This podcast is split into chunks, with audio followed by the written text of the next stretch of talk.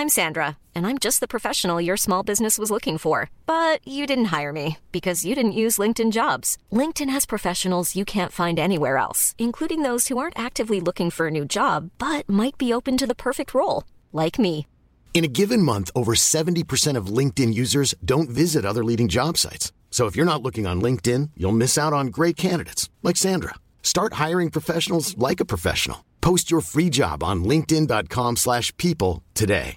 It's that time of the year. Your vacation is coming up. You can already hear the beach waves, feel the warm breeze, relax, and think about work. You really, really want it all to work out while you're away. Monday.com gives you and the team that peace of mind. When all work is on one platform and everyone's in sync, things just flow wherever you are. Tap the banner to go to Monday.com. Burrow's furniture is built for the way you live. From ensuring easy assembly and disassembly to honoring highly requested new colors for their award-winning seating, they always have their customers in mind. Their modular seating is made out of durable materials to last and grow with you.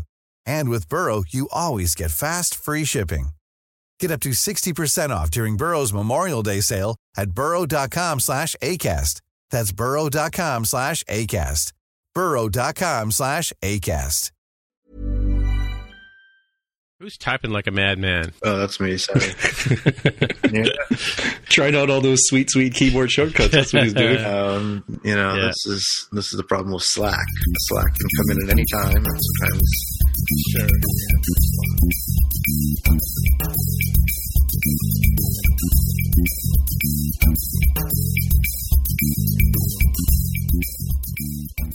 So, hey, everybody, welcome to episode 190 of More Than Just Code podcast. My name is Tim Mitchell, and I am in Toronto, Ontario, and I'm joined once again by Jaime Lopez Jr. in Seattle, Washington. How's it going? I'm also joined by Mark Rubin down in San Jose, California. Hello. Alrighty. So we just have a quick little uh, ask, sort of ask MTJC or an MTJC follow up um, on Twitter. Victoria Heric, who says, "Wait, little house trivia.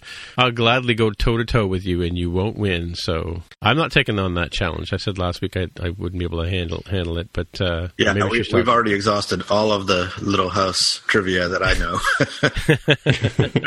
yes, it was a TV show. Yeah, Yeah. yeah, yeah.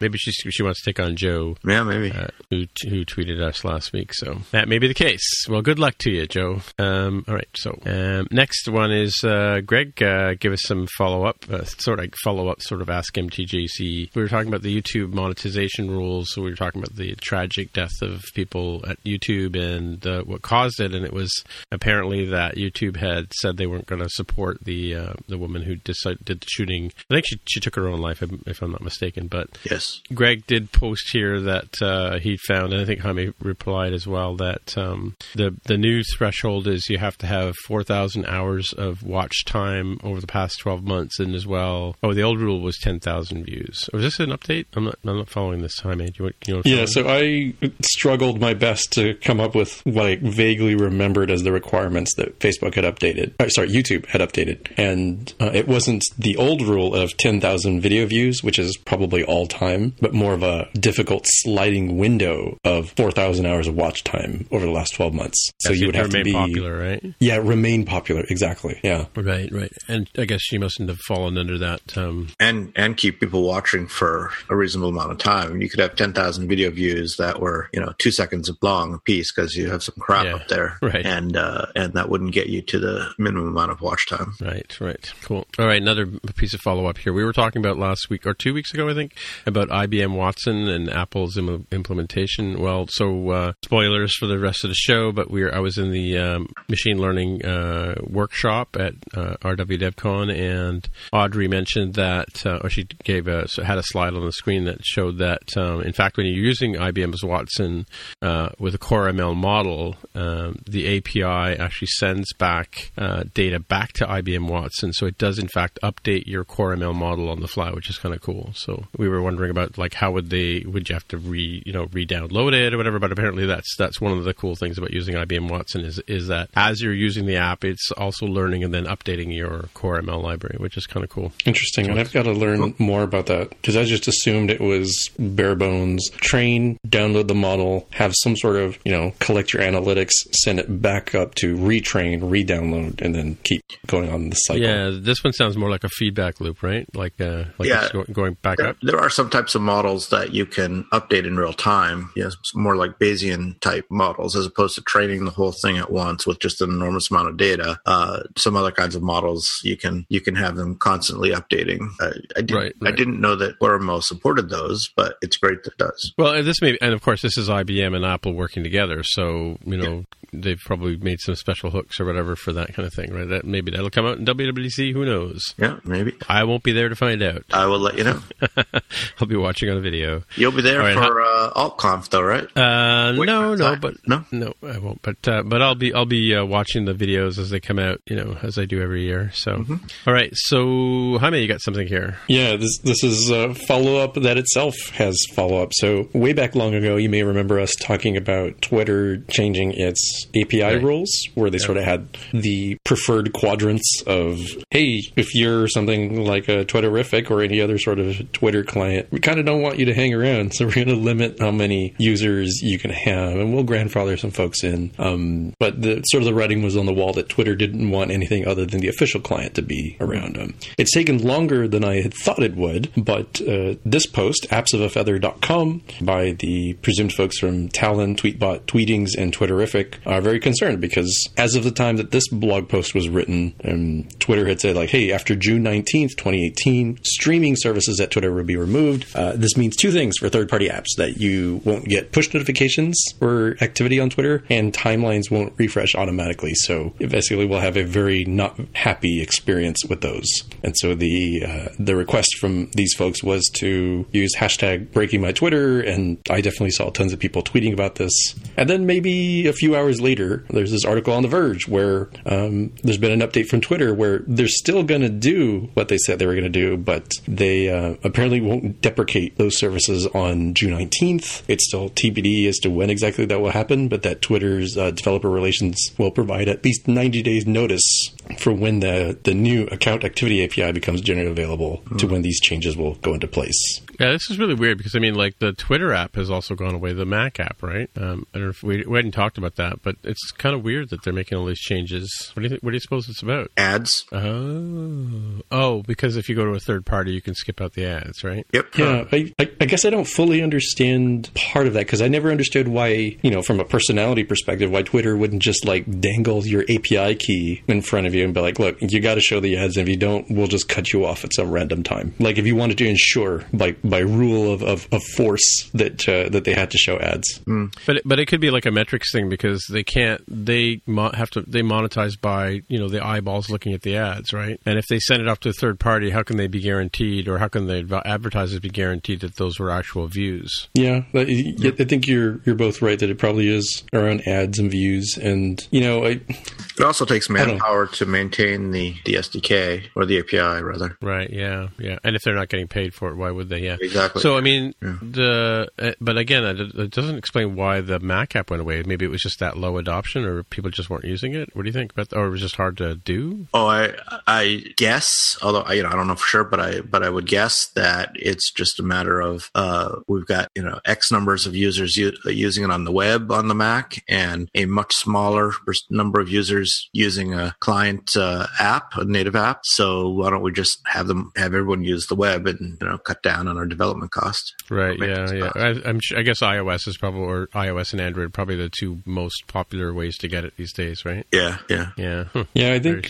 I think it's really I don't know. Like maybe I come from a very particular perspective because you know years ago when when Twitter made that uh, rules of the road, I think blog post it was where they Yeah. Yeah.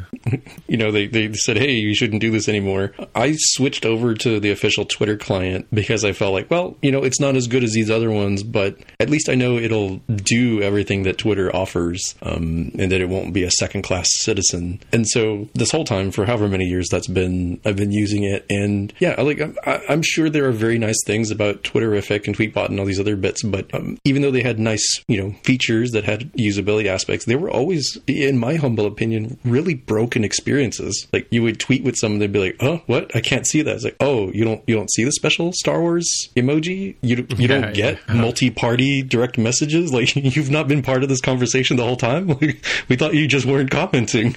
Like and, Right. and so on and so forth, right? Like Twitter, like clearly did not want to invest anything in that for a long time. So I always found it weird that people were jumping onto these third-party clients when, in my mind, the the writing was on the wall. Like, look, they don't want you to develop this. They apparently believe the PR is too bad to immediately cut it off, so they're waiting till three, four, six, however many years later it is. Um, very, very odd. Yeah, and I suppose from their perspective, it was like the not be- not the best experience, but uh, Yeah, yeah. You know, when I somewhat cynically say ads is the is the reason, I, I still believe that's the dominant reason. But there probably is a second. I'll give them some credit. and Say there's a secondary reason that they want to make sure that there's a quality experience for their users. hmm Yeah, and I'll be honest. Look, I mean, um, I, s- I- it's funny how the ads work on Twitter because I do actually look at them and kind of go, "Oh, that's interesting," and then I notice, "Oh, it's promoted." You know, I mean, sometimes I follow them, and you know, today there was like, ironically, there was one for the, the Stanley Cup playoff starts today, and there was a uh, one if you get a free insurance quote from this company in Waterloo, you get uh, you know entered into this contest, and that, and then I noticed it was a promoted one, right? But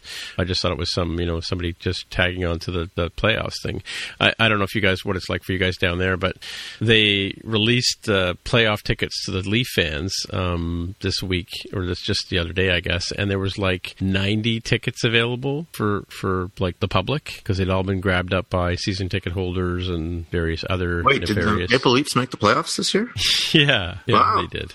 Apparently, I don't know. I haven't been following hockey much this, these days, but but uh, Wow. that is that's a big that's that in itself. We should have led with that. That should have been the, the main story. But no, my point was that there was only like out of out of twenty thousand seats or thirty thousand seats or whatever it is, like there there only ninety tickets were available. Like th- doesn't it strike you as a sort of an odd imbalance? You know. Yeah. Anyway, whatever. I got to see the last Leafs play in the playoffs once, like I don't know, ten years ago. Very exciting. Um, anyway, let's move on. Uh, Uh, so another one, Jaime, from you. Yeah, very quick. Uh, continuing the tradition of, of having the product red phones that help uh, fund the fight against HIV and AIDS, Apple has added a special edition product red for the iPhone 8 and 8 Plus. They look really spiffy, and they really learned from last year's complaints. So instead of having a uh, a white panel on front, it's a black panel on the front. Uh, it still continues to be a very luscious looking red uh, on the back, the glass back for these devices. Right? Yeah, yeah. That's that's Carol's favorite color, red too.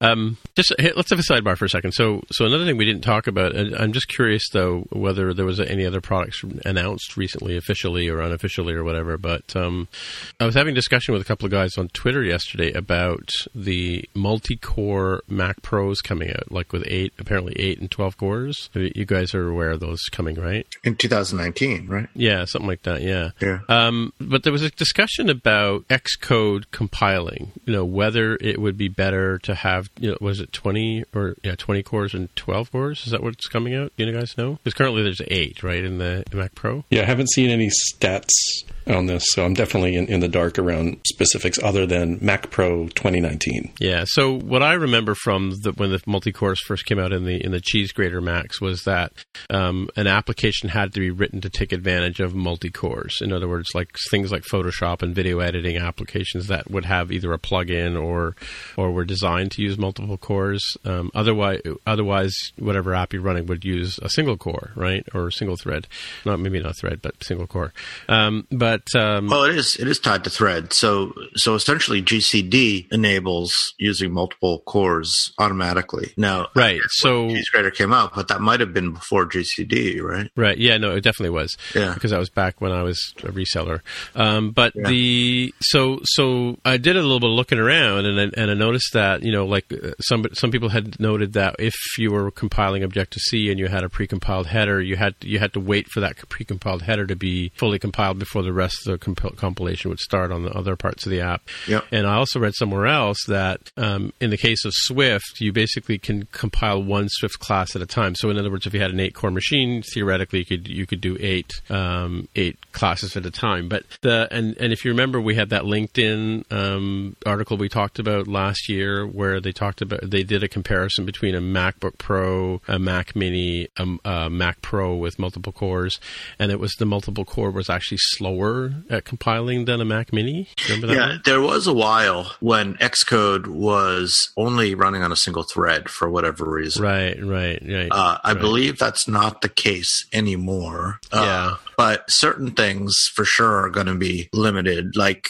um, a storyboard, for example. If you just have one big storyboard, it's Yeah. a big, it's one big XML file, right? So Right, right. so it's kind of hard to split that up amongst multiple cores. Uh, so you have to wait for that for it to process that one file all on a single thread. Uh, so that won't be helped. But if it's broken up into multiple storyboards, then in theory, Xcode could process them on multiple threads. So so that Oh, would be true, helped. yeah. Uh, if you do have, if you have a lot of files to compile, that's something that very easily can be can be done uh, on multiple multiple threads. So it kind of kind of depends on on the on on the nature of your application in in many ways. Right. Well, Gene Goykhman, who was having conversation with me about this on Twitter, uh, finished off my discussion with him by saying that 9.3 is supposed to have to parallelize Swift builds better than uh, previous ones. But you know, we'll have to sort of wait and see until we can get our hands on somebody can get their hands on a machine and try it out. Right. So Yeah, yeah. I mean, Swift does have this weird thing of of you know every module, sorry, every file in in the module is aware of all the other files. right, right. Uh, so so every you know every class knows about every other class. So there's no concept of importing or forward references or something like that that are kind of hints to the compiler about what's going on without having to actually go through all the work before that. So I don't know how Swift handles that. Uh, it- they must have a way because because in other words, um, in, so in Objective C or C in general, when you had these forward references uh, in your header file, if you reference another class that hasn't been compiled yet, because you have a header file and a forward reference there, you know what the interface to that class is without it having compiled that class. So you can do them independently. But in Swift, you don't have that in an obvious way. Uh, so yeah, so like I said, I don't know how it handles it under the hood. It must handle it in some way, Hmm. but I don't know how it does. Does that make sense? What I was saying? yeah, yeah. Yeah, there's some things that I, I constantly wonder as we're going through the migration to Swift 4.1 and Xcode 9.3, and there's just some weird things that we've been doing um, compilation time tests, and we've got some solutions for some of the, the hot spots, but we're all wondering, like, wait, is is this particular to this version of Swift, or is this some sort of limit on the state of the art for compilers in general? And since Swift changes so dramatically from version to version, it's a little hard to tell. But I do recall there being some some optimizations. Come was was it uh, in the latest um, Swift four? Um, oh, I think I'm thinking of the fact that Swift would be able to cache the builds better, or sorry, uh, Xcode would cache the builds better for Swift classes. Remember, how Swift classes were really slow in three and so forth. I mean, Swift compiling in general was really slow, mm-hmm. and that uh, I think last year they came up with a way of of um, kind of like a precompiled header. They would they would um, they would compile parts of the app, and then so on subsequent you know builds, it would remember that you had already built the, a particular file if you hadn't modified it, right? And it would just use the cached version. You don't remember that? Yes, I do remember us talking about that. That does sound familiar. It's a new feature last year at WWDC, but I don't think I've ever sort of really noticed it. But uh, anywho, well, we'll have to keep an eye on it. This literally just in um, about an hour ago, an hour and a half ago, I guess, um, Bloomberg announced, uh, posted an article that Apple has lowered the HomePod forecast because I guess the sales are not quite where they expected them to be.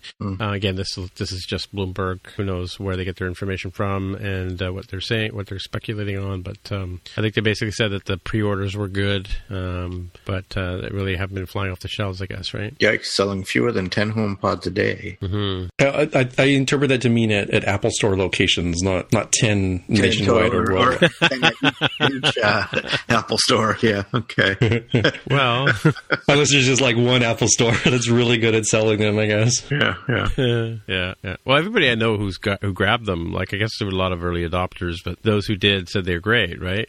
Jaime, you like yours, right? Yeah, and, and I think that's the thing, though, right? It's it's early adopters, people who who love this sort of thing and, and have a, a strong interest. But let's be honest, it's an expensive product, like, and that Yeah, was always the yeah. case compared to its competitors. Um, I, I love the way it sounds; it's definitely worth the money. But you know, when you're checking the list prices, it's definitely more expensive, and it's also a half baked product, right? Like they dramatically cut scope to get this thing out the door. And we were talking about just last week, like, oh, if you thought AirPlay 2 is going to be in iOS 11.3, nope, it's not. Right, right, yeah. It's in 11.4 beta. Hopefully, it makes it before you know iOS 12 comes out. But uh, it definitely has not had the best start. That doesn't mean necessarily anything for longer term. But I think it means, in my mind, like they really need to reinvigorate that story come WWDC keynote time, or with some sort of a follow-on product that's like, all right, we don't want the 350 model, which is like a $200 model that's you know still just as good, but you know not quite as expensive. When did this model come out? I forget. Was it before the holidays last year? The HomePod was scheduled to come out in December of 2017. It didn't come out till February. I Can't Oh, okay. remember how long Yeah, it's had. it. February or early March. Yeah. Not that long ago, like four or five episodes ago. um, you guys have seen the the uh, lecture by Simon Sinek uh, on his book Start with Why, where he draws a curve and it's like a bell curve, and he says like the first you know five or ten percent are the early adopters, or the people who really you know make the, the initial slope of the curve really sharp and steep, like the hockey stick curve, right? And then there's that hump where you know you get the the majority of people are uh, at the top of the bell curve, and I don't think we've got there yet, where where the HomePod becomes you know um, something that everybody gets, like you know everybody has to have one and that kind of stuff, kind of like the Google uh, Home devices did over the Christmas holidays, right, or the holidays, um, and Lexus as well, right, or the what do you call it, no Echo. Um, You know, they've kind of become everybody kind of has one now, and and you know the late adopters are the on the other side of the bell curve are the people who are still using flip phones and stuff like that, right? That takes a long time for those people to get them, but so I think the Home- HomePod is still in that early sort of uh, slope of of early adopters, where you know we'll we get them because we like Apple stuff and they're shiny and you know so on and so forth, right? Um, but you know until they until it reaches the sort of middle ground of of you know the the main public, the ones that aren't necessarily Apple Apple fans per se, right? Um, that's where the HomePod will start to to either either it'll get there or it won't. I mean, you know, um, Apple's had lots of boom boxes in the past that are, that are no longer around, and you know they've had their share of road apples, as it were, right? Yeah, I mean, this is really not unexpected. I guess. I mean, you know, for like everything else, every new product has a, a burst at the beginning, and Yeah. if it's if it's a, a big hit, then it just keeps going. But otherwise, it drops off, and people wait around for product number two. So Yeah, that's yeah. probably all that's happening here. Sure, sure. It's, yeah, it's uh, it's unfortunate if Apple uh, overestimated the demand and now are stuck with a bunch of hardware that uh, or inventory that, that they can't sell. But you know, if they did, well, that's that's their fault. When they start passing them out to WWDC attendees. you Yeah, know, I'll take yeah. Look under, look under your seat. Yeah, or they have to drop the price if they want to get rid of it. true. So that's an interesting one. So I think uh, this might end up being like the Apple Watch, kind of a slow burn, getting off the ground. Pretty, you know, pretty decent success. I wouldn't call it a huge success. It's not, you know, nothing is iPhone. Um, it's not even iPad. But it, it really seemed to, to turn the corner around the time Series Two came out, and not because of Series Two, but because they came out with Series One that was like, hey, it's two sixty nine. Oh, oh, you, you dropped off eighty dollars. That's that started to become reasonable. It feels like that was a time when people really started to to wear them beyond the early adopters. Yeah, you know, I, the thing about the thing about the, uh, I mean, I know you use the iPhone analogy there, but and and I know that the iPhone initially, and Mark, you'll back me up on this. Back in 2007, 2008, you know, initially it was seen, it was you know, it was called the Jesus phone, and it was like you know, everybody was like, there was a lot of buzz around it, but not a lot of people bought them. I mean, initially, right? People still had Blackberries, they still had Nokia's, they still you know had flip phones and Motorola's and so on and so forth. And it was because I mean, I I was looking around to see who was using these things, and and I mean, I don't know, it was like California, but here in Canada, it was like a long time before. It was a long time. I remember the first iPhone I saw, you know, um, and you know, but it took a long time before people started using them regularly, right? And then Well, they were hard to find back then. That's true. I Remember, guess so I remember when I bought my first iPhone, which was a 3G, so it's the second model. right. Uh, I remember saying to myself, I think I'll get an iPhone. So I went to the Apple store, not even thinking about it, and finding out that no, they didn't have any in stock, and uh, they had no idea when they were going to get any in, and there was already a waiting list, and it was like that everywhere. It turned out. So there were websites at the time where you could go and and they would have like real time updates that this Apple store has has this model in stock. And, you know, if Right, you were right. lucky, you could get down there in time to buy one before they got sold out. So, so the, the supply was, I don't know if it was intentionally kept low or, or if they just, Apple just underestimated the demand. It was, it was just Maybe. really, hard to find them at the time. But, But was that was that like when the when the 3G had just gotten released? Because because initially they were always they were always scarce. The new models were always scarce when they Yeah. came out. That was true of any Mac product, right? Yeah, yeah, Uh, but it is true what you were saying that you know back then the the world was dominated by BlackBerry and even Windows Phone back then. And Yeah, I remember yeah. some of my my uh, HTC, yeah. my Windows Phone friends kind of laughing about oh this new iPhone, what a fad that is, and you know Windows Yep. Phone is the real device. I use it with my Zune. Yeah, yeah, exactly. exactly. Yeah, Yeah, well, there were even phones that had iTunes support in them. Like a, a friend of mine had a Motorola that was just like a like a little tiny screen, and it apparently had ability to have iTunes. Or it was like an iPod. You know, it, it wasn't an iPod branded, but it had the ability to have MP3s in it and stuff like that, right? So, yeah. So it, it, was, it wasn't. uh, my point is, that it wasn't. It, it didn't take. It wasn't that uh, it wasn't in demand. It was in demand, but it took a long time before it became ubiquitous. Before that, you know, the middle ground people that weren't necessarily, you know, the ones that don't have Apple two tattoos on their arm, right?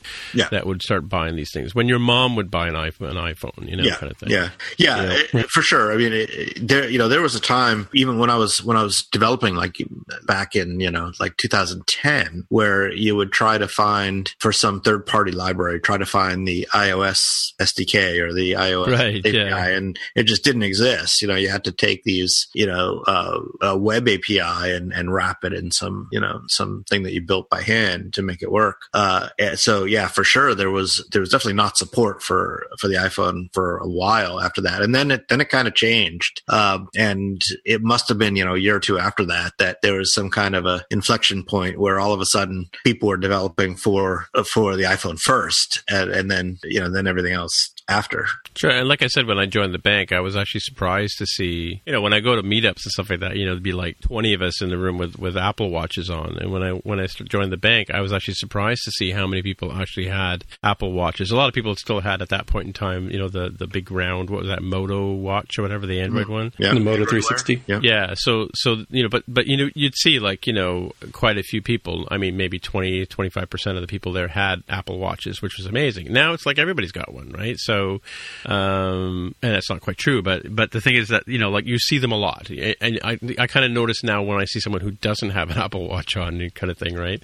Um, and I think that's kind of I'm not because I'm not comparing the uh, the HomePod to the iPod iPhone by any stretch, but you know, I'm, but like Jaime said earlier, it is more like the watch. It's a bit, uh, it's it's going to take a it's, it's a slow burn, and and you know we might it might be uh, HomePod two or HomePod three that actually becomes the the home device that everybody seems to have. Yeah, I, I think cost is a big factor. I mean, the the original iPhone, or or back in the early days, the iPhone cost a couple hundred bucks with the subsidies, Sure, yeah, and it could do a whole lot more than than the HomePod can do. Let's be honest. that's true. Yeah, mm-hmm, yeah. Mm-hmm. yeah, it was like the internet, a phone, Right. and an iPod in your pocket. Right, and you can play games. internet, a phone, and an iPod. Yeah, and you can play. Well, it wasn't you couldn't play games on it first, but yeah, Well, you could. It just they might not have been that great, but you could still do it. in the first iteration, that it was a year before Apple let third parties on. They didn't have a Snake on there, man. Oh, oh, you're talking about? Oh, okay, the original iPhone. Yeah, iPhone. Yeah, yeah. yeah, sure. I was mimicking Steve Jobs there, but anyway. Yeah,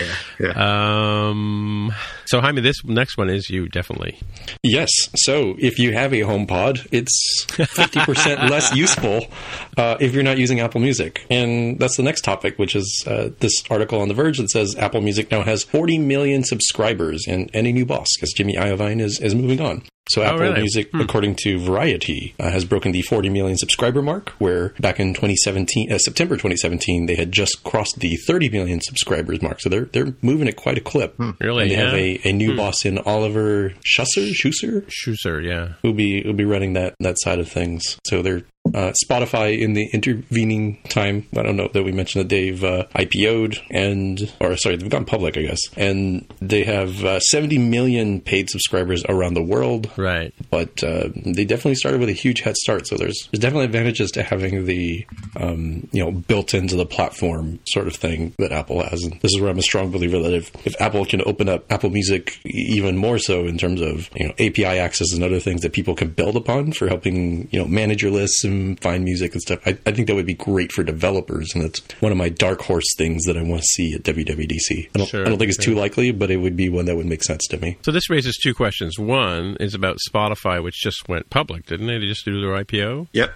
Yeah, and so they have 70 million. So they've got a, a head start on Apple in that sense. But I, what do you think about them long term? Do you think Apple will eventually eat their lunch? I don't know enough about hmm. their business model. Well, yeah, they're, it's, it's. I think it's very similar to Apple. It's sort of a you pay so much per month. It's sort of the Netflix model. You know, you pay so much per month, and you have access to all the tunes, right? And and but like Jaime said, you can make lists and you can have playlists and stuff like that, right? And you can publish them and so on and so forth, right? I'm not sure you can do the same thing on Apple Music. And what we're talking talking about here, to be clear, is Spotify's paid subscribers is 70 million. Their their overall subscribers is much larger because they do have a free tier, and, and Apple Music does not. Yeah, that, uh, to be honest with you, I don't mind. See, I'm one of these people. I don't listen to Spotify all the time. I know people who have it on their their devices and they run it all day long, like a radio kind of thing. But for me, I don't mind listening to the odd album here and there, and or you know, part of a play mix just to listen to ads or whatever, because I, I don't use it that often. So I've never really sort of bit the bullet and got a subscription, right? And and they're comparable in terms of pricing, right? Like I think they're they're roughly Pretty the same. pretty close. It, Yeah. It's like 9.99 US for Apple Music a month, and then it, I think it's around the same for for Spotify Yeah, Premium. Yeah.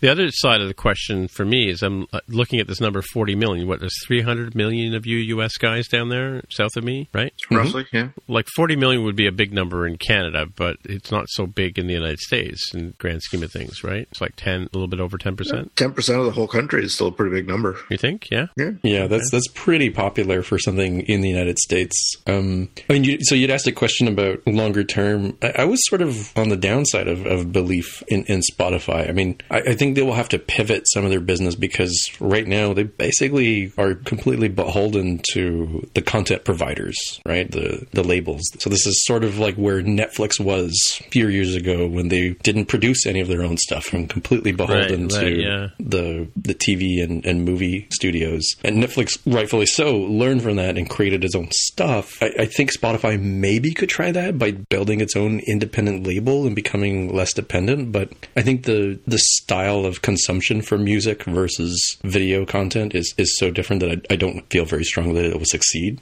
So then it becomes a race to the bottom of, hey, you know what? Virgin Records wants 20% more of a cut. Apple's like, sure, why not? Like, like we, we try to make some money on Apple Music, but we're basically using it as a way to sell iPhones. And Spotify's like, oh, oh, are we less profitable now? That's a terrible place to be. Yeah, yeah. So you can do video on Apple Music as well? Do you know? Yes, s- weirdly, they do have video content like carpool karaoke and Yeah. Well, Strombo, Strombo things. does a show on Apple Music, right? So Oh, I didn't know that. Yeah, the House of Strombo has a show on Apple Music. They've had like Like a video, to be clear, video or like an audio. Yeah, like video. Yeah, yeah. station? So, so like you know, if you go see like uh, you know the I think the they've done eight episodes or more. I think uh, like they did a season of episodes uh, last year. Those shows that I went to at their at his house that were taped, they were they were in there. Um, but I don't have an Apple Music account, so I really can't check. But um, but I'm looking here at this last paragraph in this this article, which we'll have in the show notes, um, says that Apple is on pace to top Spotify in the U.S. by this summer, based on their growth. So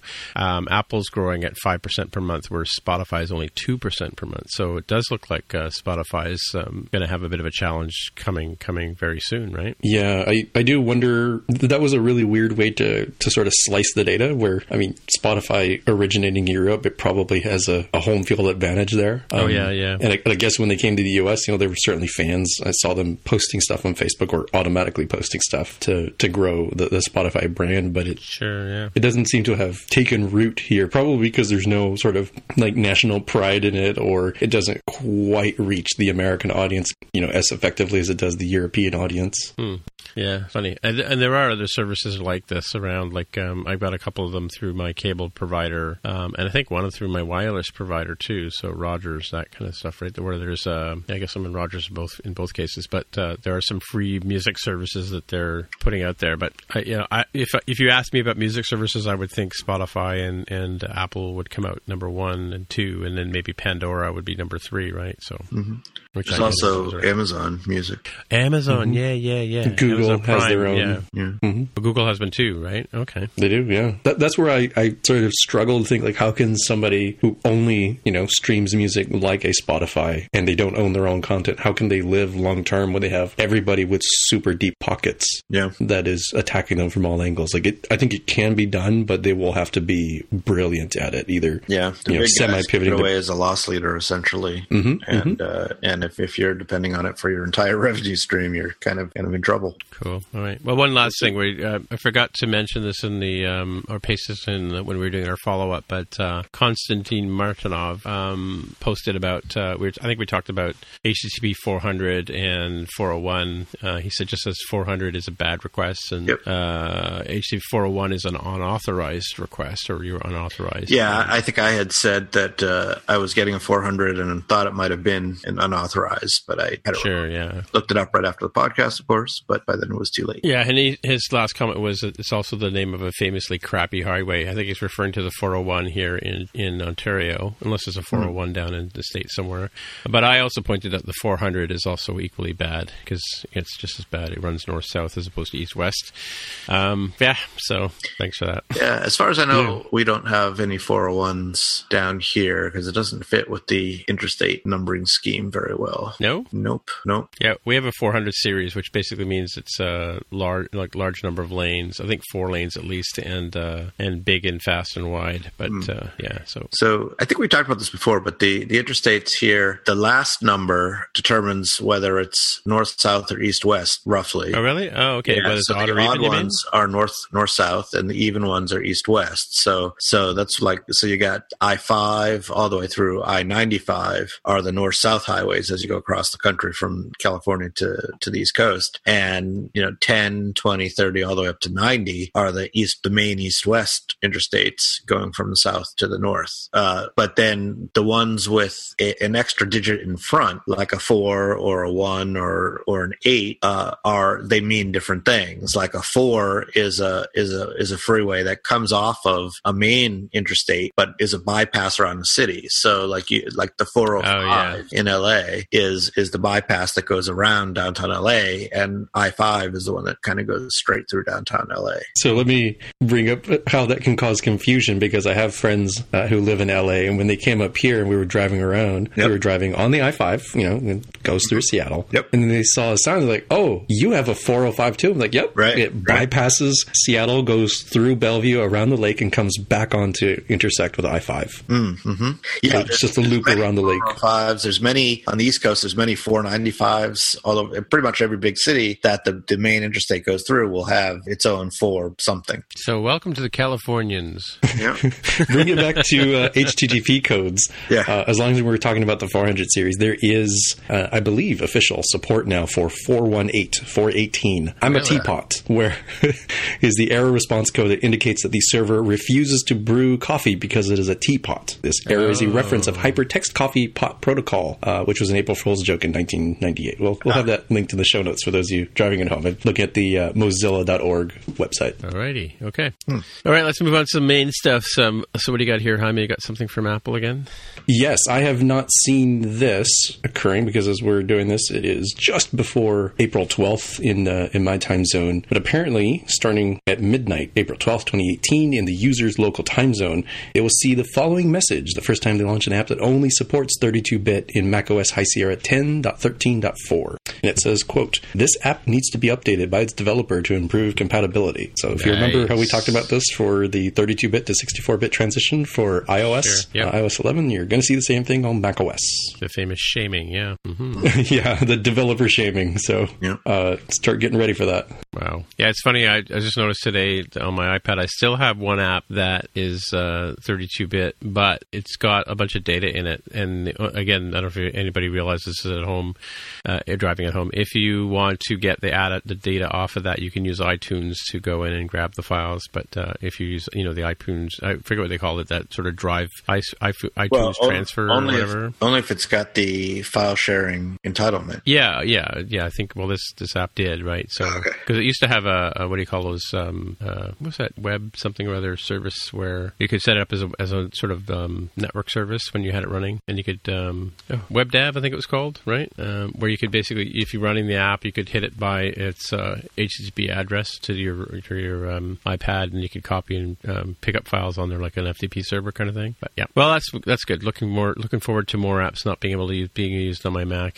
Great. Wonder if uh, CS6 has 32-bit code in it. Well, if you want to know what the damage is, this uh, Ars Technica article does a very helpful job. So if you go to the Apple logo in the top left corner of your screen, click Yeah. about this Mac, Yeah. then you know, assuming you're running 1013.4, hit the system report, Oh, okay. go Yeah. into software applications, and then sort the list by 64-bit Intel. No means the app is 32-bit and needs to be updated. Right. And boy, oh boy, do I have a whole bunch.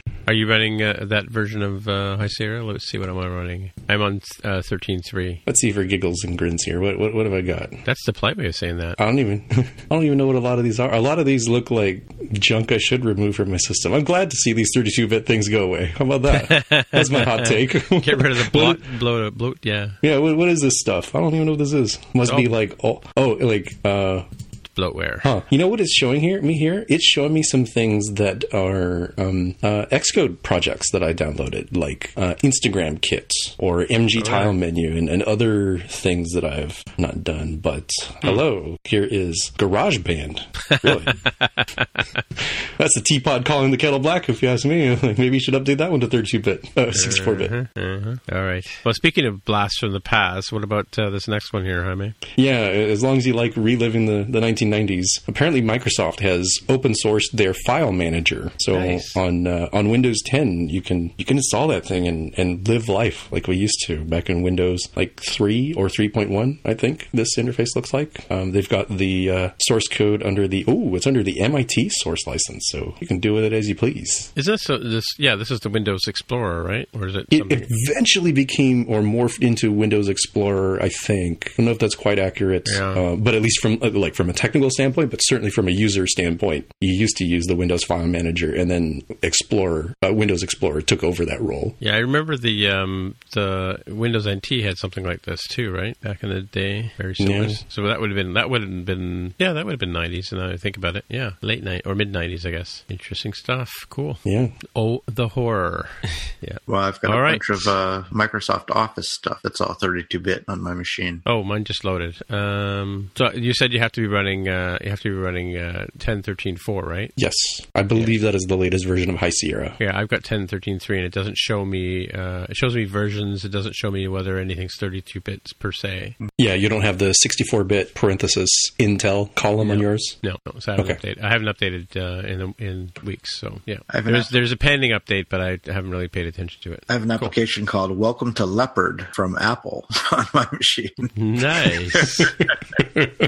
Last Better run- modified on May 21st, 2009. I had to delete that one. Man, no, you should wait until midnight, get the screenshot, and then tweet Apple support of like, hey, when are you going to update this to 64 bit? yeah, yeah, yeah, yeah. Yeah, that'll help. That'll be helpful. All right. So, well, next is me, and it was basically the I'm uh, centered around. I was going to talk about uh, RWDevCon this weekend, um, but uh, Ray, thankfully, has posted a uh, Ray himself has posted a RWDevCon 2018 postmortem, which will give me some talking points. But uh, our co-host Tammy Coron actually did the keynote at RWDevCon, uh, and she did a big talk, long talk about uh, connections and how you know, uh, as an introvert herself, she's able to have through connections and uh, become a better, stronger person because of all the people she knows, and she can um, gather together with and, and make things better, like including this podcast, right? Um, so it was a really good uh, uh, keynote. Um, the con the the conference, as I think mentioned before in your, in previous years, it's a hands-on style conference where um, you don't just sit there and listen to people read off slides. You actually go through. They do read off slides, but you go through the uh, the uh, tutorials with the the instructor, uh, sort of so like an instructor-led um, uh, bunch of workshops. So on the first day, they had uh, four workshops. They had one on. Let me see if I can remember what they all were. One was on uh, machine learning, which is one I went to. There was another another one on ARKit. Now I'm drawing a blank what the other two were. Hmm.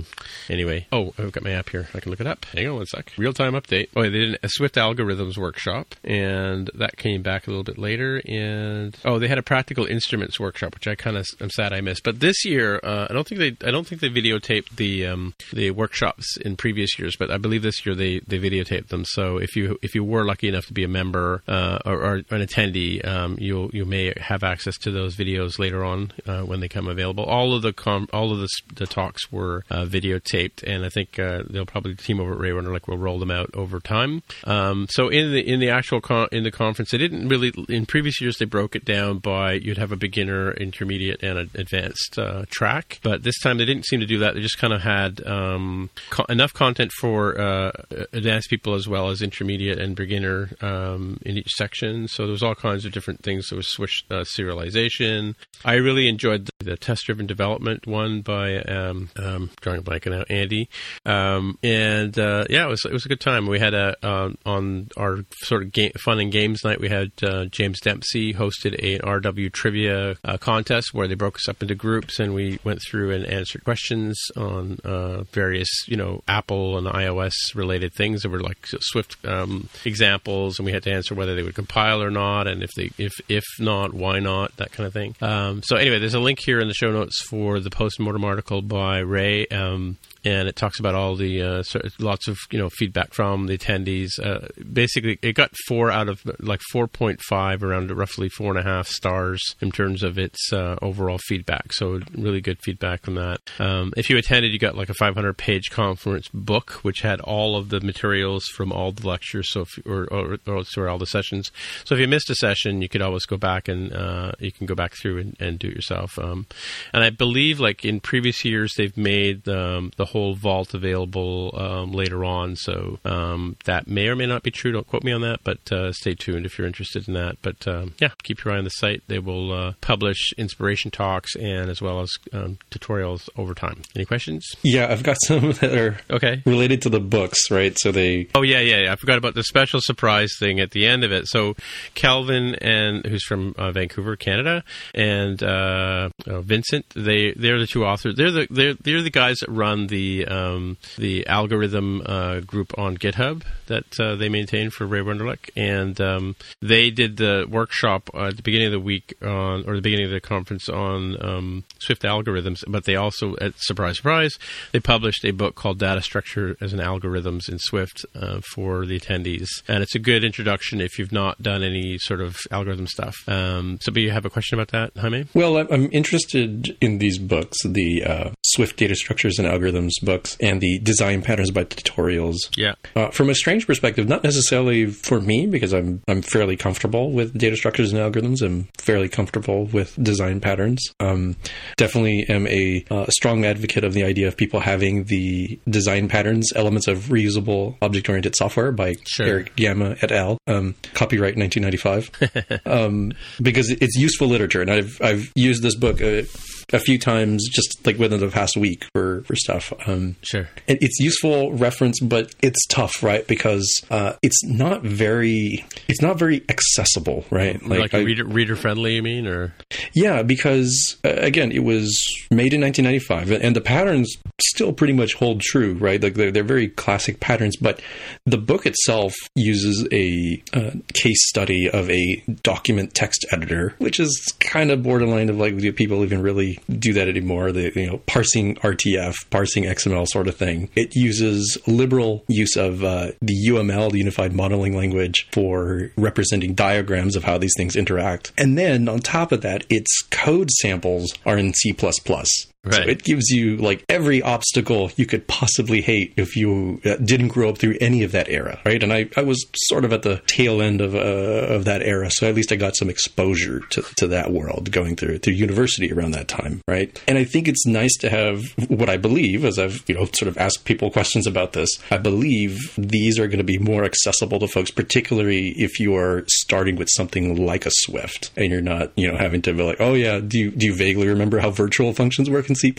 I only sort of do, but certainly you're not going to deal with that too much if you, you know, started using Swift in 2014 and that was like your first programming language. So I'm very excited to get my hands uh, on a couple copies of these and then sort of give them the once through. And, and hopefully they're the sort of things I can really recommend to you know, more the junior dev side of things, um, at the very least. I, I think a lot of senior devs have probably ended up with this content either through direct schooling or maybe just by experience. But I think it's great to have this sort of stuff available there for like like the new reference book that uh, you know the younger or less experienced developer generation can get into. Yeah, I mean the the the the, uh, the design pattern book um, starts off with sort of you know the basic intermediate or basic level um, uh, stuff. Like it, it starts off with how to read a class diagram, which is fairly straightforward to a certain extent, right?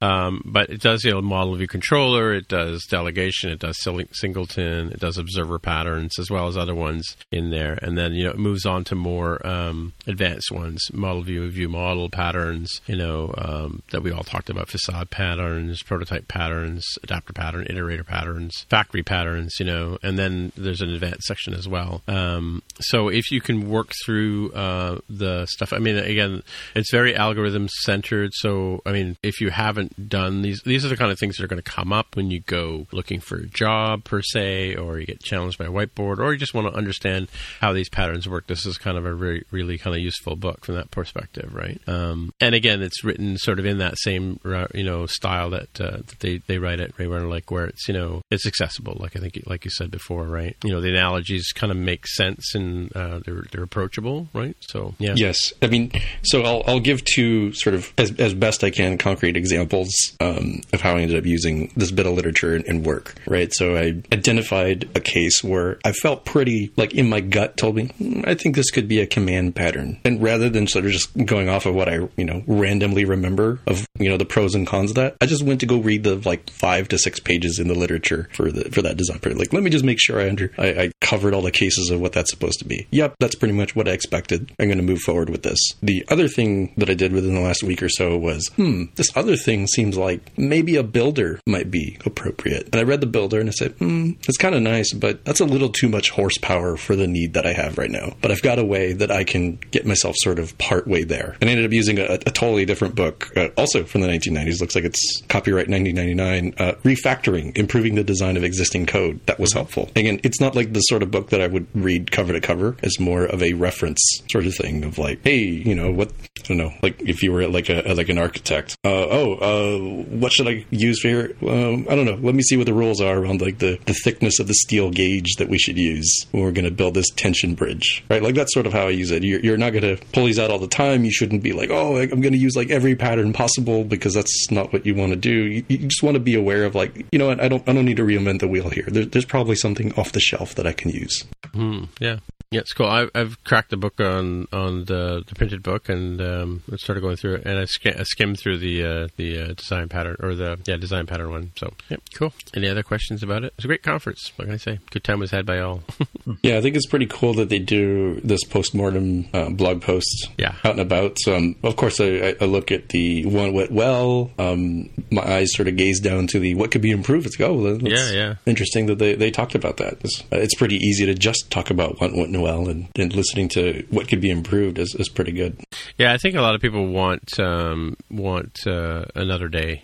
uh, that seems to be pretty pretty common. Uh, what? Yeah, this no no autocomplete was uh, was a, a, problem because you know the the uh, instructors had their screens up on um, you know they're in presenter mode, so the fonts are huge and that kind of stuff, and and the autocomplete get kept you know jumping in the way and, and blocking what the the instructor was typing. So that was a bit challenging, I think, for some people. But um, you know, at at the same time as you're going through the thing, you also have the PDF of the of the, the lecture notes and the slides and stuff like that. So if you missed something that was being typed on the screen, you could always just go through the PDF and sort of follow along, or even be a little bit in advance in some cases if you wanted to to sort of go through. But uh, you know, um, and again, it's it's an un, unlike any other experience. If you're if you're in a sort of learning mode, you know, to have know, these uh, experts talking their way through it, right? So um, Rene Cacheaux from um, was there, and he, his piece was on um, advanced unidirectional architecture, and that was a very heavy, uh, heavy um, workshop.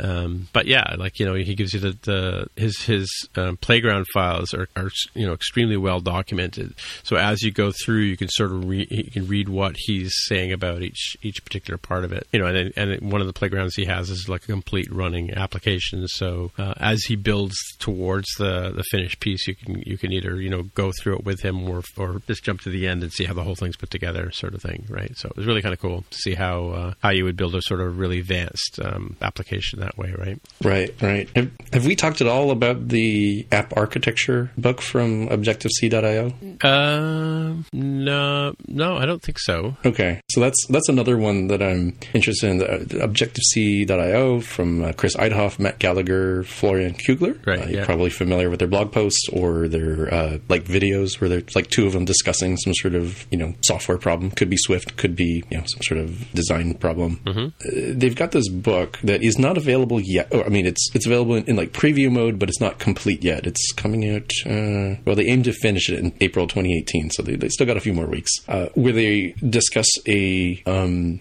like six different application architectures that they use to compare and contrast when building the same app. Right. So my understanding is they will show you not only like you know how this particular architecture works, like model view controller, uh, MVVM, you know that sort of thing, but they'll also rebuild the same app using those different architectures to sort of give you the sense of like, well, what are the different trade offs of these, right? Right, where cool, where yeah. are the the gains and where are the pains? Right. Yeah. So it it's looks like they have an ebook and some videos available here. Um, if I end up picking this up, I'll probably wait until it's complete. But if you're you know, looking to get uh, the preview action, you can get on that now. Sure. Cool. Cool. Um, all right. Um, So So Tim, let's maybe move you on. should suggest to Ray to uh, have a West Coast uh, version of, of next year. Well, let's let's explain why it's in Virginia first of all, because he Oh, actually lives, lives. in Virginia. Uh, yeah, he lives, he lives about two hours away. So yeah, that's, Yeah. I think that's probably the main reason why it's over there. Mm-hmm. Yeah, but you know, I, I- who knows? I mean, um, it seems to be pretty popular. It sells out quick, right? So uh, who knows? Maybe maybe there will be. But they, you know, these guys put a lot of work into into each of the, the things. They, I mean, they start the idea session in you know sometime in the fall, and then they work their way through it, and they they practice, practice, practice right up to the you know the next couple of um, months, just or weeks before, right? So yeah, they put a ton of work into it. I watch these guys on Slack, and I'm just like, you know, you know, it, it takes a ton of time, and it's you know teams and like you know tech editors are, are uh, second to none kind of thing, right? So the ones that work on the projects, and then they had one guy wrangling the whole thing, and he did a real good job. Um, his name is Eric Herbert. Um, yeah, yeah. Sorry, I was going to say there's also a hackathon that they or hack night that they did, and so they had some student. Uh, I think the, the students actually won the best app, right? Which is kind of cool. The ones that had the student scholarship, right? Um, yeah. So they had a number of. They had like uh, so IBM was there. So um, uh, David Okun was talking about, um, and you guys know him, right? You've run into him on the west coast, left coast. Yep, Um, David Okun IBM. from IBM. Yep. Mhm. yeah, so they had a, they had an award for the best use of Kitura. There was, um, I think, Firebase was there, so they had the best Firebase app, and then they had the best app overall, and I think the students won that one. So yeah, it's cool. And of course, you know, they had workshops with those guys too, uh, as well. Um, yeah, they did clean architecture. Oh, there was a couple of Android. Uh, that's the other thing too. Android um, Kotlin uh, sessions as well. And unfortunately, my computer was not being cooperative, so I had to jump out and go to another session. But uh, so I wasn't able to attend that one. But I, was looking forward to that. But I'll, I, you know, of course, I got the materials, so I can go back through it again on my own. So I think I think you know, in future years, they- they'll have uh, more more uh, Android stuff as well for those of you driving at home who want to do Android. But anyway, let's. Uh, should we move on to our picks? Are we ready for that? Sure.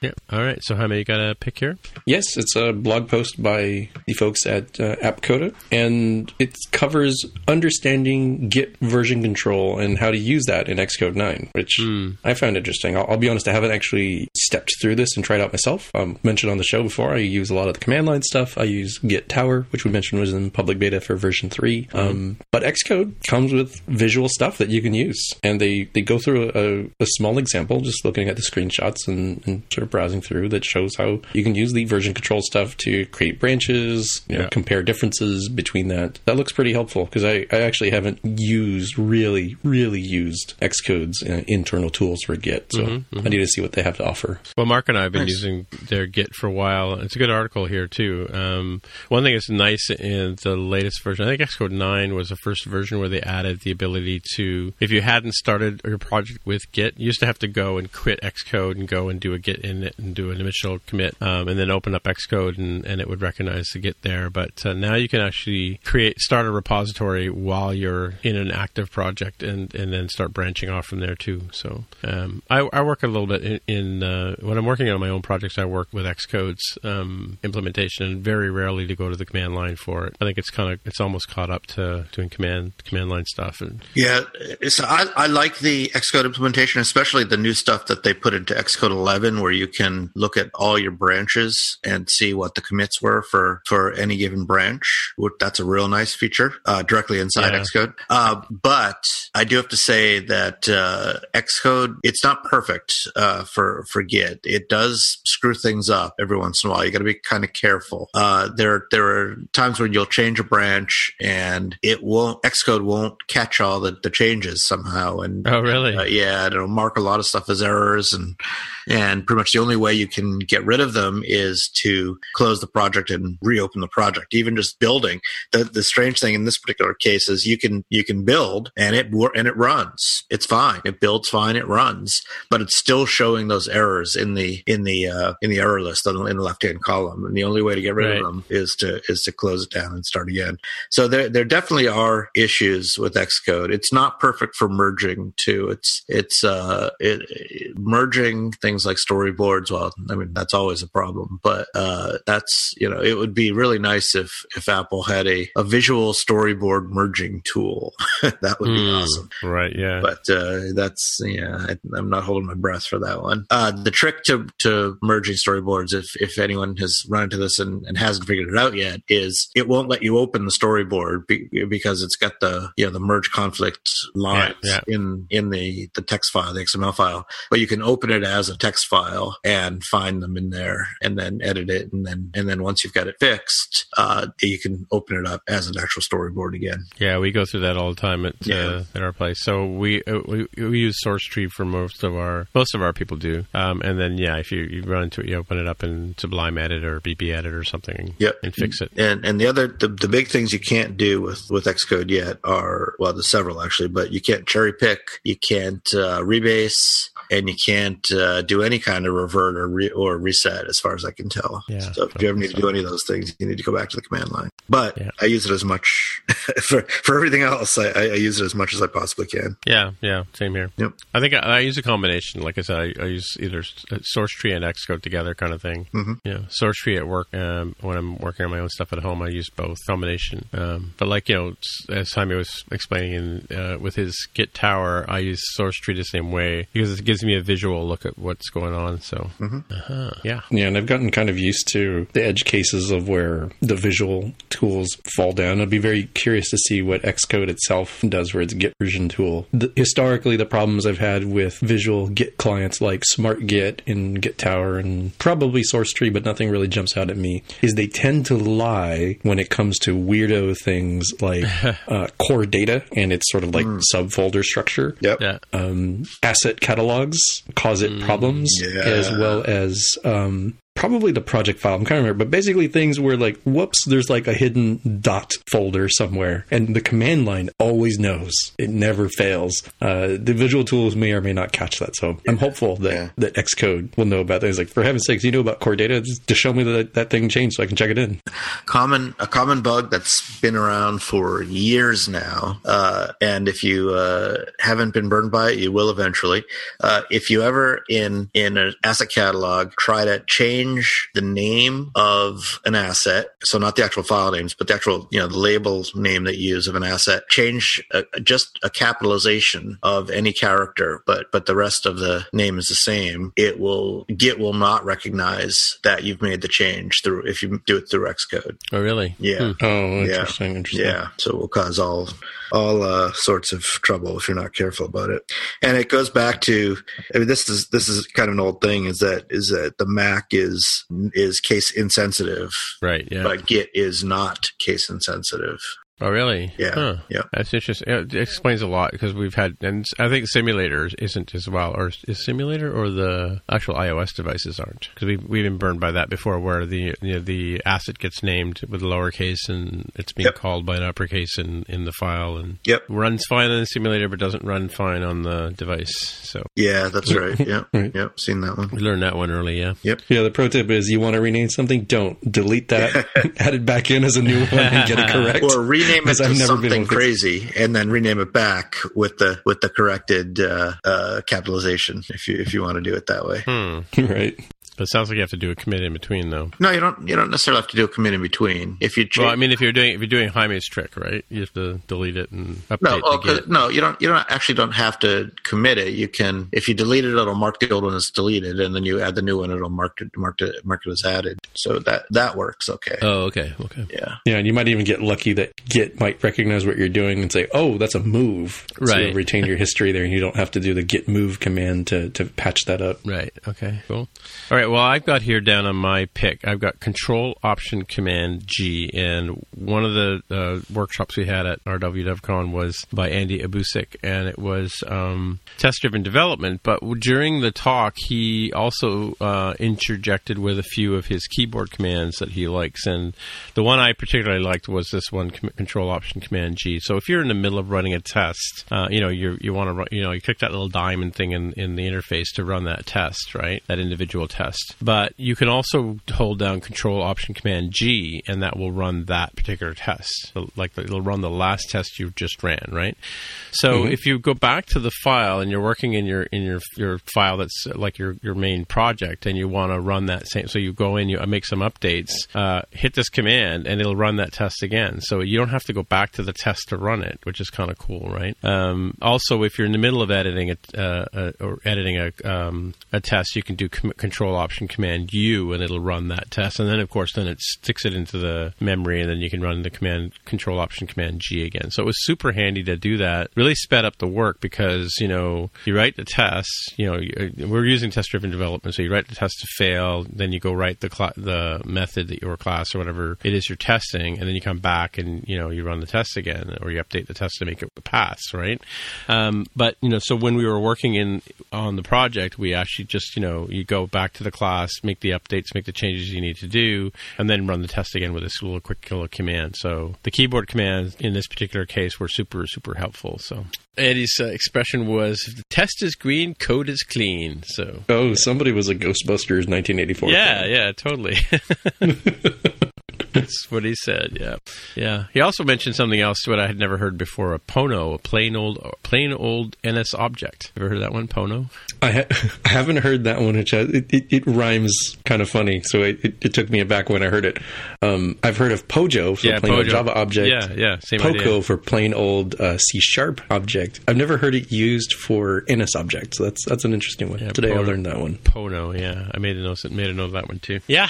So cool. Yeah, th- I, I would definitely give a thumbs up plus one to those keyboard commands because, uh, as you mentioned, the ability to rerun the tests um, Yeah. from wherever you are. I mean, sometimes you can just use the assistant editor, but I've definitely been in cases where, ooh, this is like in the base class, or uh, this isn't actually related to, you know, the problem isn't in the thing I'm looking at. It's in one of its, you know, companion objects or something. And Sure. being able to run that wherever you are is great because you don't have to like just navigate back to click the little diamond. And I really do like using the the other one you mentioned, the Control Option Command U, because you can control more or less the granularity of tests. It could be singular test if you have Yeah. your cursor in that that one like test blah blah blah, or it could be that whole suite if you have you know twenty tests in that same XC test case. Yeah. Just put your cursor in the right spot and it'll run all of them, so you can check whatever you want, uh, whatever meets your particular needs. Right, right, yeah.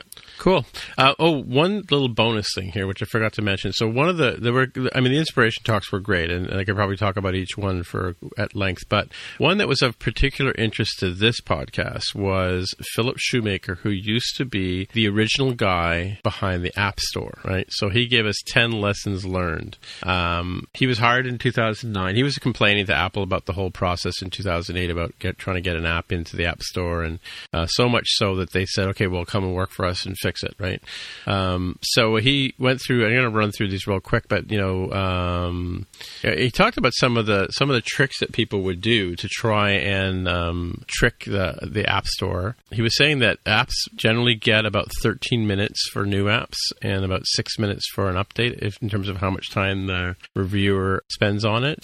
Now, there a lot of things are automated now, so that, that that helps. But initially, they were doing them all by hand, so that's why it took a long, long time for developed things to get through. Um, some of the things that people did in terms of like one of the points he made was about the uh, uh, number eight was you know it, where there's money there's fraud and money laundering. So they had a lot of issues with that kind of stuff um, in in apps uh, in cases. And they they figured those ones out.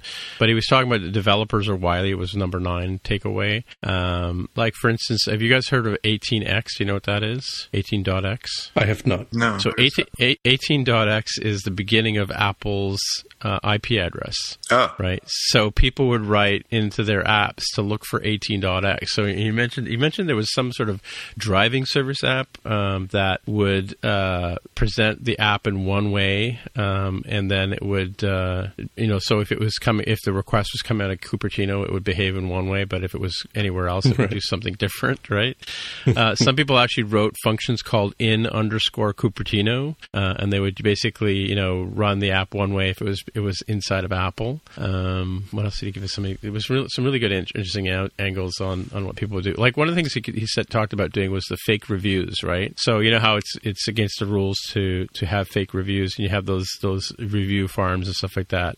He said sometimes there have been some cases where instead of reviewing your writing review fake reviews for your own app, you'd write fake reviews for your competitor's app, right? So that they would get caught for doing that. They're, they're like, "What? I didn't do this," kind of thing, and and uh, get them out of your way, if you will, right? So uh, lots Right. of inter- interesting stories coming out of uh, things that developers would do. A lot of bait and switch where the app would do one thing. Um, what was the one example he gave? It was uh, hot rods, right? Um, there was an app called Hot Rods where basically, you know, when it went through the review process, it was all you know web-driven content that was being put into this app, and it was you know hot rods like you know souped-up cars and stuff like that, right? Um, but when the app actually got into the app store, they switched the the content that went in there, and they were like you know male anatomy, if you can imagine, right? yeah Were the hot rods, right? Anyway, It, it- it's interesting the, the stats on how much review time people had because it would sort of match, match up notionally with what I've seen historically because you know you have to give the Apple reviewers like a test account right if you, if you have a, yeah, yeah. a, a, an app that requires login and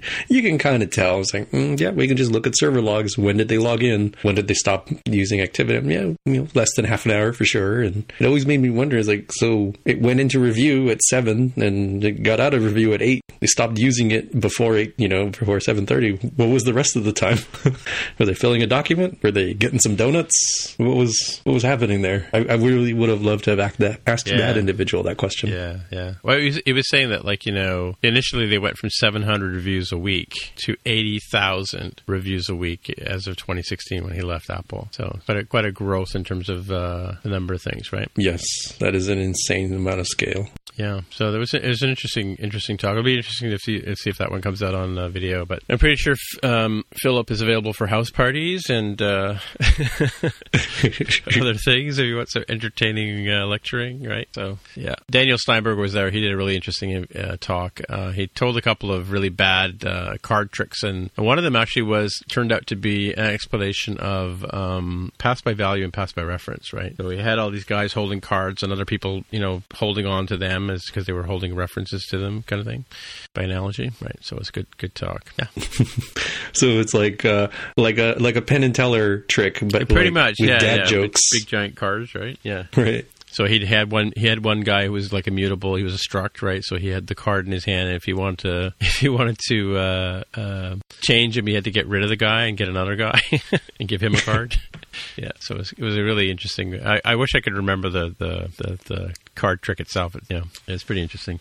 But anyway, that's uh, that's yeah, that's my pick. Uh, the keyboard command and some follow up from RWDevCon. Sorry, what does that key- keyboard command do? what you need it now? no, I, I, I actually I was busy slacking and I missed that. Yeah. But I was wondering what that keyboard command does. Oh, uh, Control Option Command U or c- Control Option Command G runs the last test you just ran Oh, okay, okay. from anywhere. So if you Eh, yeah Yep. paired up with Control Option Command U, which will run uh, a particular test. Could be a whole test suite, like an XC test case, or it could be just a singular test function within a test case. Yeah. And Command Shift U runs all the tests, right? Doesn't it? Uh, command U, or Command U Command runs all Shift tests. U. I don't know Command what Shift U. Command I thought it was Command Shift U. U. Ooh, that's a good question. I don't know what's basic and what's in our own particular setup. Yeah. Anyway. Hmm. Anyway, that's all I got for this week. So, hey, Jaime, if people want to find you on the interwebs, where would they look?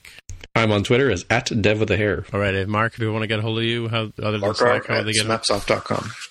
other than Slack, how would they get a hold of you? Yeah. Uh, okay. Um, and my name is Timmitra, T I M M I T R A. On the Twitcher machine is the best way to get my attention. And until next week, we will say bye bye.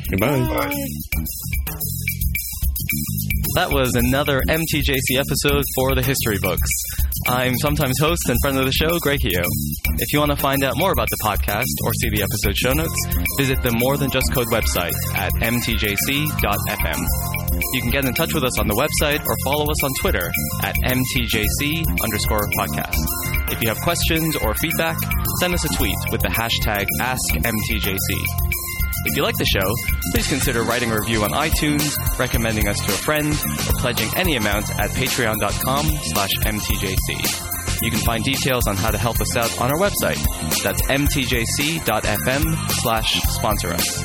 Thanks for listening, and we'll catch you next time.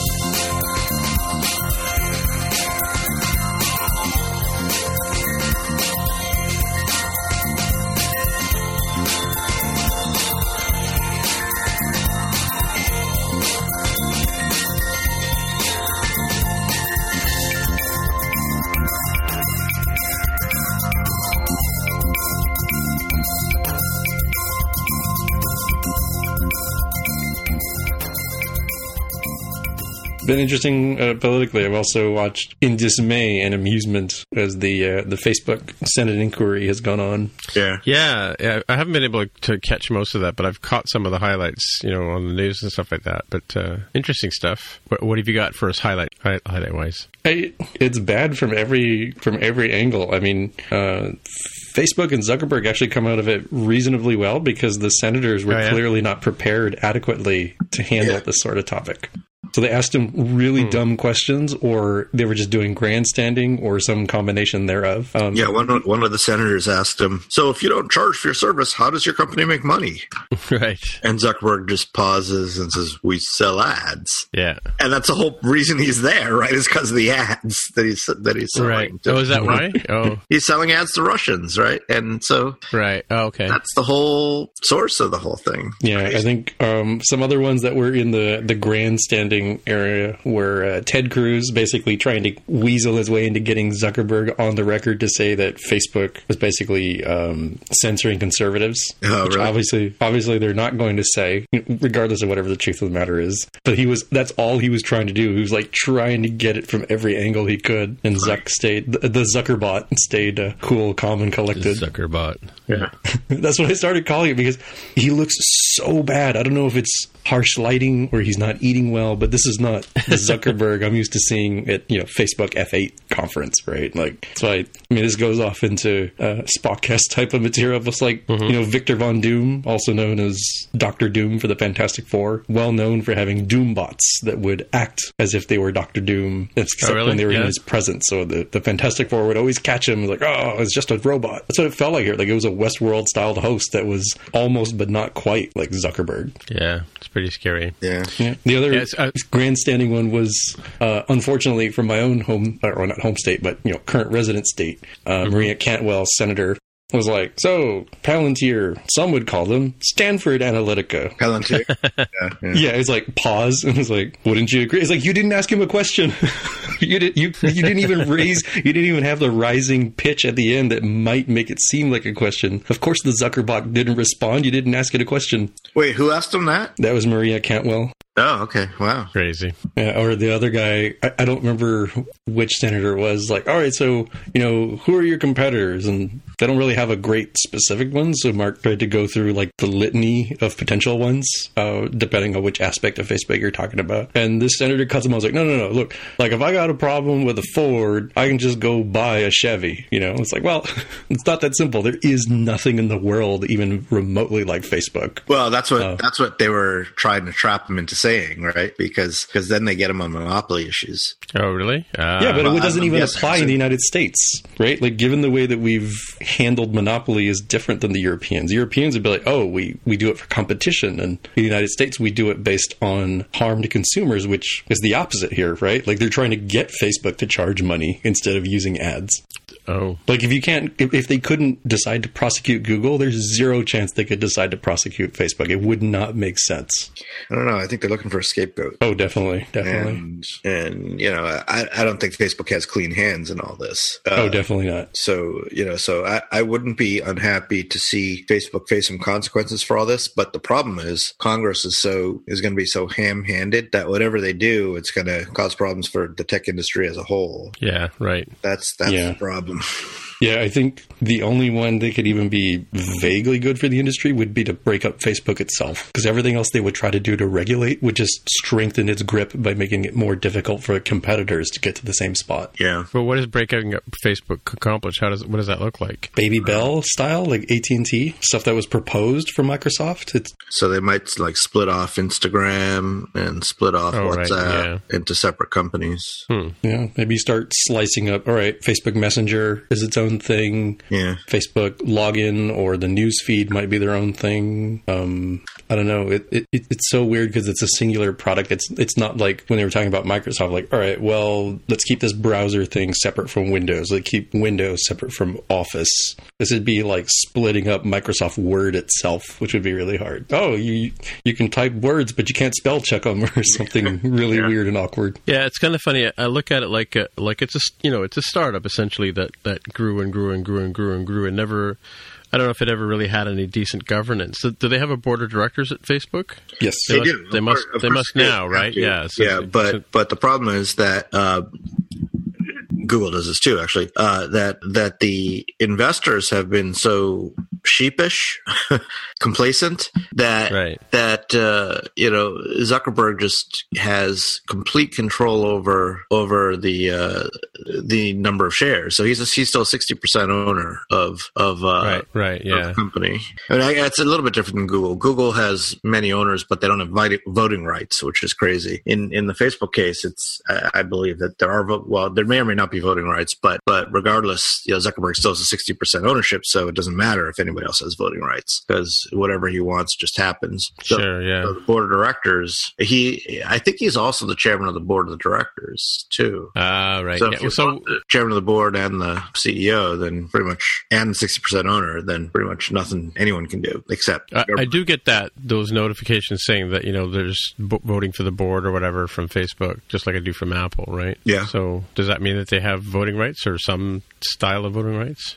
Well, voting for board members is a little bit different, uh, potentially a little bit different. It depends on the you know bylaws. It depends on how the company's set up. It, it may mean though that there are yeah that there are the forty the other forty percent that Zuckerberg doesn't own are also voting shares. So everybody gets to vote. It's just Zuckerberg has sixty percent of the vote from yeah start, right yeah. So it doesn't matter what your vote means or what. Yeah, I saw a report on the news today talking about how uh, you know as well as talking about the hearings, but also talking about how the the stock went down and then back up again, and and just by going up that little bit, Zuckerberg ended up with with three billion dollars or something like that. Yeah, um, based on the increase, you know, notwithstanding the fact that he would have lost that the day in the days preceding, right? But, oh, he did. He did lose a ton of money. Yeah, yeah. It went down. Yeah, well, it's it's like an episode of Silicon Valley, really. You know. Yeah, um, kind of is. Yeah, yeah. Well, Hooli, Hooli is was clearly modeled after Google, but uh, oh yeah, yeah. But um, uh, actually, I'm not sure if there is a Facebook analog on Hooli on a Silicon Valley, a, a, direct one at least. I mean, I'm sure there's parts of it in mixed in with Hooli. Yeah, I was just thinking on the way to work today that they're going to have to do like the the social network part two or you know, the Empire Strikes Back or something. You know, The rise and fall of of the Facebook empire. Yeah, I don't know. I I mean, you know, it's funny because when you look at it in, in, in context of what they're talking about, it has actually grown quite a bit, right? Um, in terms of in terms of where you know how, how it's grown, how how the company's grown, and how much you know how many members it has, and you know its kind of influence and that kind of stuff, right? So- oh yeah, it's grown in, insanely. Yeah, Yeah. I mean, it's it's ridiculous. yeah, it's crazy. So it wasn't the it wasn't the uh, NSA filter as it crossed the border that that was causing the problem. Then NSA filter. National Security Association.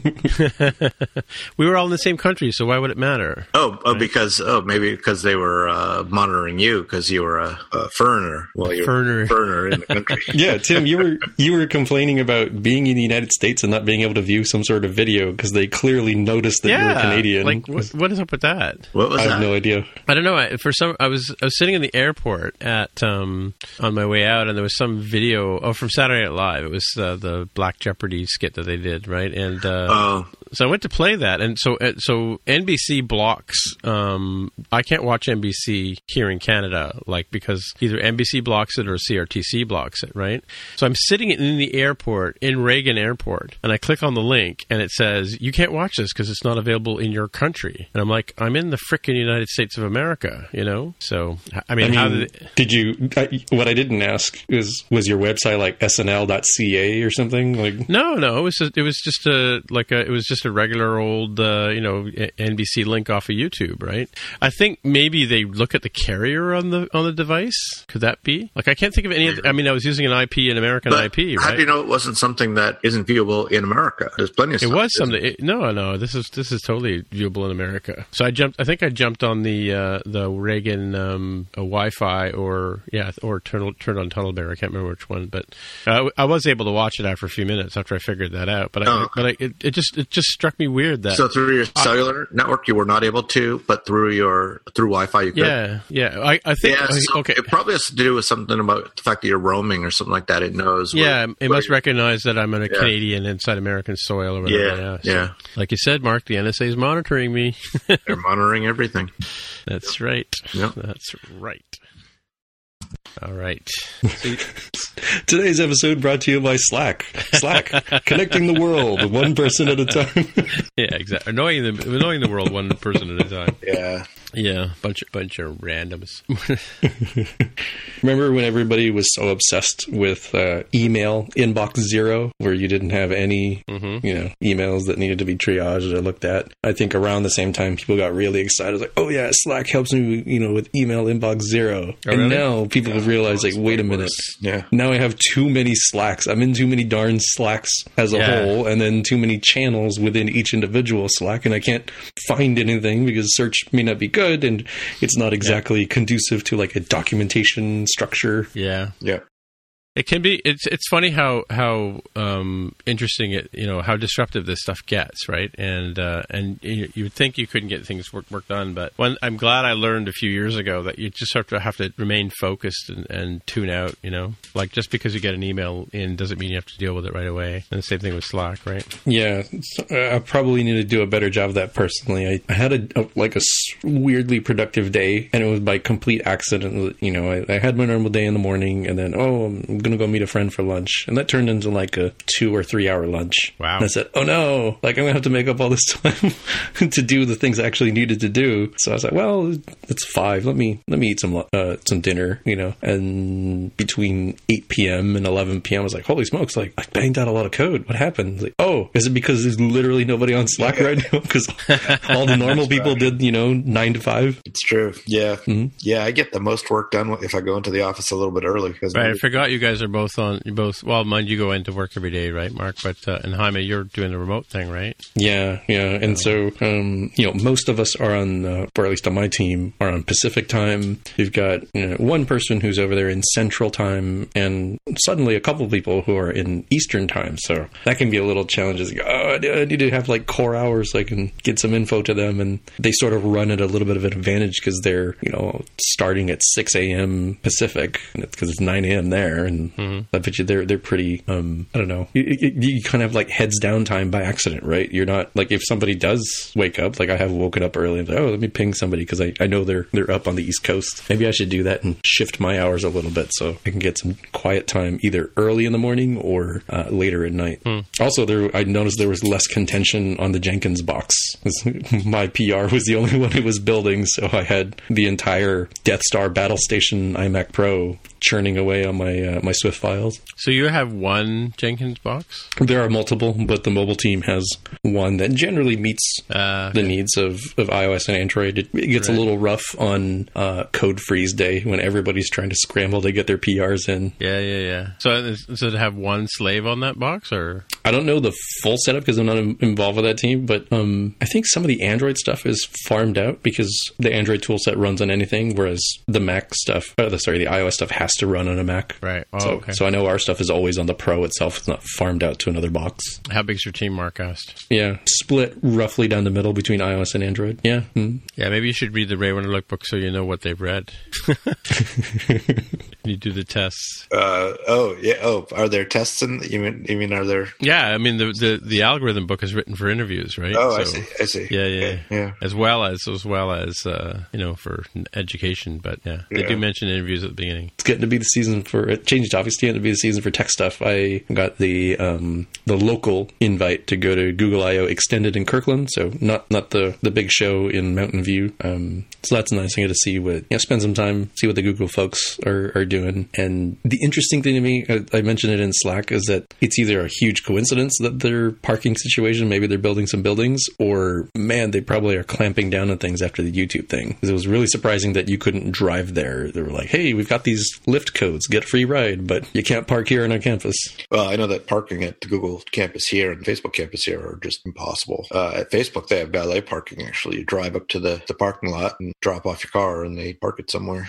yeah and in, in this case the the kirkland site is quite spacious and, and very very accommodating when it comes to parking um i was i was a little bit surprised but it makes sense to me i'll probably end up parking at a park and ride kind of close and then just taking the Lyft in now that uh now that chris lattner is bringing more swift stuff to the forefront at google kind of excited that maybe they'll announce something there too Are you going to Google I/O? not the not the one in Mountain View, not the official one, Oh, not the big went to a one that you pay drive-in one. money. Yeah. I'm going to the one that's uh, uh, co-broadcasting. You know, they'll they'll have it up on the big screens in their conference rooms, and they'll give us swag and food and stuff. Hmm. Largely hanging around with the the Google developer community. I'll probably wear my or my disgusting orange uh, Swift shirt Just because. just to let them know. Yeah. If anybody asks, I'd be like, "Hey, man, what about this TensorFlow and Swift stuff? That's Google too, right?" Just wave the wave the uh, wave the flag there. Another thing I'm interested in is uh, I probably touched on it a little bit past uh, last episode is the Golang language. I want to start experimenting with that a little bit more. Um, just to try something different. It's back end, and I mean, I think Swift is pretty good, but sometimes I feel like uh, it's Kotlin. well, because I want something a little bit further away, both in terms of the shape of the languages, where I, I, I know less about Kotlin and its uh, whatever foibles it might have, but Swift sometimes feels like, man, it's just unnecessarily complicated in some spots. Yeah, And Go is like, there's like 10 words here, use these. right? It's like the opposite of like, we give you nothing, uh, keep it as basic as possible. Mm-hmm. Yeah, so I'm try doing that from uh, like just more like personal project, just hacking around and stuff. Not, nothing too serious, but just trying that sort of side of things. Back end dev, Go stuff probably leads naturally into Docker and Kubernetes if I can get around to that. And uh, the Google campus will be good to, to ask folks about resources and best ways to get into that. Well, there's also a um, a Go conference that is coming up here in Seattle, like July 30th, I want to say, somewhere around there. It's a one day thing. It's like a hundred bucks, so it's it's pretty cheap. So I'll probably end up attending that. Taking a day off. What is is that like a Monday? Yes, it is. July 30th is a Monday. We'll see how that goes. They also have they also have a uh, an open call for proposals or call for papers. And they have like beginner topics too. I'm like, hmm, wonder if I can hack something together in time for July. Hmm. But as it is, I already now that I think about it, I really do have to go update my presentation that uh, that broke when the Watson API changed. I'm fix that before I uh, go to Atlanta. But at least I was able to get the local Seattle Xcoders folks. They got me on the schedule the week before that conference, so I'll, I'll have a, a test run uh, in front of a, a live audience. That'll be good. Cool. sounds good. Talk All right. to you later. Talk to you later. Bye. Talk to you later. Bye. Hey, it's Paige DeSorbo from Giggly Squad. High quality fashion without the price tag. Say hello to Quince. I'm snagging high-end essentials like cozy cashmere sweaters, sleek leather jackets, fine jewelry, and so much more. With Quince being 50 to 80% less than similar brands. And they partner with factories that prioritize safe, ethical, and responsible manufacturing. I love that. Luxury quality within reach. Go to quince.com slash style to get free shipping and 365 day returns on your next order. Quince.com slash style. Imagine the softest sheets you've ever felt. Now imagine them getting even softer over time. That's what you'll feel with Boll and Branch's organic cotton sheets. In a recent customer survey, 96% replied that Bowl and Branch sheets get softer with every wash. Start getting your best night's sleep in these sheets that get softer and softer for years to come. Try their sheets with a 30-night guarantee. Plus, get 15% off your first order at bollandbranch.com. Code BUTTERY. Exclusions apply. See site for details.